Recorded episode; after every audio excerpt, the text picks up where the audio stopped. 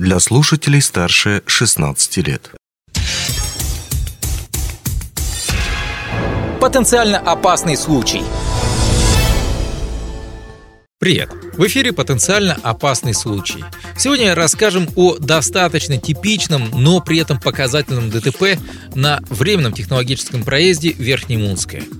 16 июля в середине дня в сторону алмазного месторождения Верхнемунское ехал здоровенный многоосный грузовой автомобиль «Тонар». Следом за ним ехал внедорожник УАЗ «Патриот» с сотрудниками подрядной организации. Всю эту прекрасную картину дополняло облако пыли, которую выбивали колеса грузовика. В какой-то момент водителю «Патриота» надоело плестись в хвосте автопоезда, и он решился на маневр обгона – в этот момент навстречу УАЗу по своей полосе двигался другой автопоезд «Вольво», на который неожиданно из облака пыли и выехал внедорожник. Секунда, и машины врезаются друг в друга. Классическое лобовое столкновение – в аварии водители и пассажиры внедорожника получили травмы и на машине скорой помощи были доставлены в больницу Удачного. Водитель Вольво не пострадал. Единственное положительное обстоятельство в этом деле – все участники ДТП были пристегнуты. В противном случае последствия были бы намного тяжелее.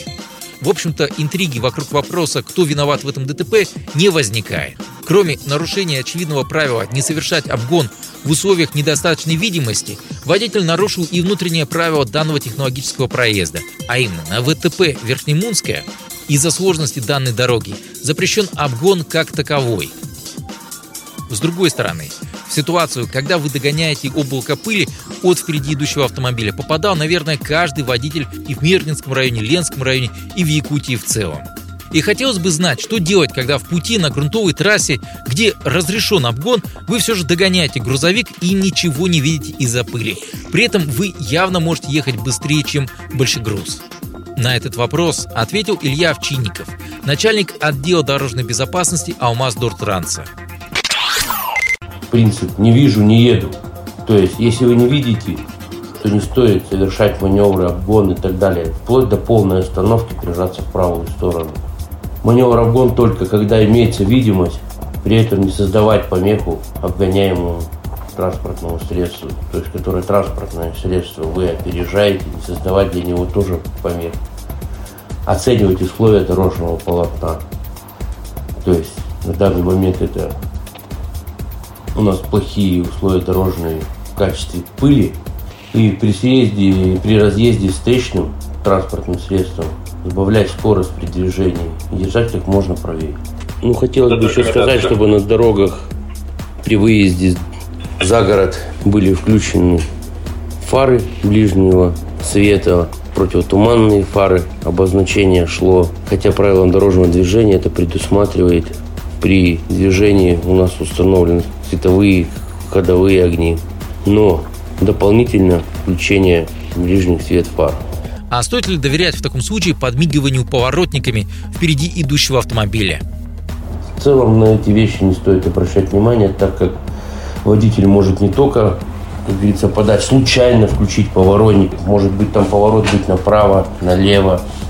И водитель сзади идущего транспортного средства может подумать, что транспортное средство дает ему преимущество обгона. Еще раз говорю, надо убедиться в своих маневрах перед тем, как совершать обгон, чтобы видимость была стопроцентная, чтобы при совершении обгона, чтобы успел совершить свои все маневры, то есть с выездом на полосу встречного движения, не создать помех ни встречному транспорту, ни обгоняемому. Еще один совет – это, конечно, приобретение автомобильной рации. У пострадавших ее не было, и они не смогли связаться с впереди идущим грузовиком и попросить пропустить их. Вот только кто сказал, что перед вами окажется именно грузовик, оборудованный рацией, и эта рация будет работать и будет работать на известной вам частоте. Кроме того, Рация может подвести вас, если вы ошибочно связались не с тем автомобилем, что собираетесь обогнать. Поэтому действительно уж проще последовать правилу «не вижу, не еду». Сбросить скорость и поплестись пару километров за грузовым автомобилем и подождать более-менее каменистого участка. И уже когда вернется видимость, а встречка будет свободной, идти на маневр обгона. На этом все. Счастливо! Потенциально опасный случай –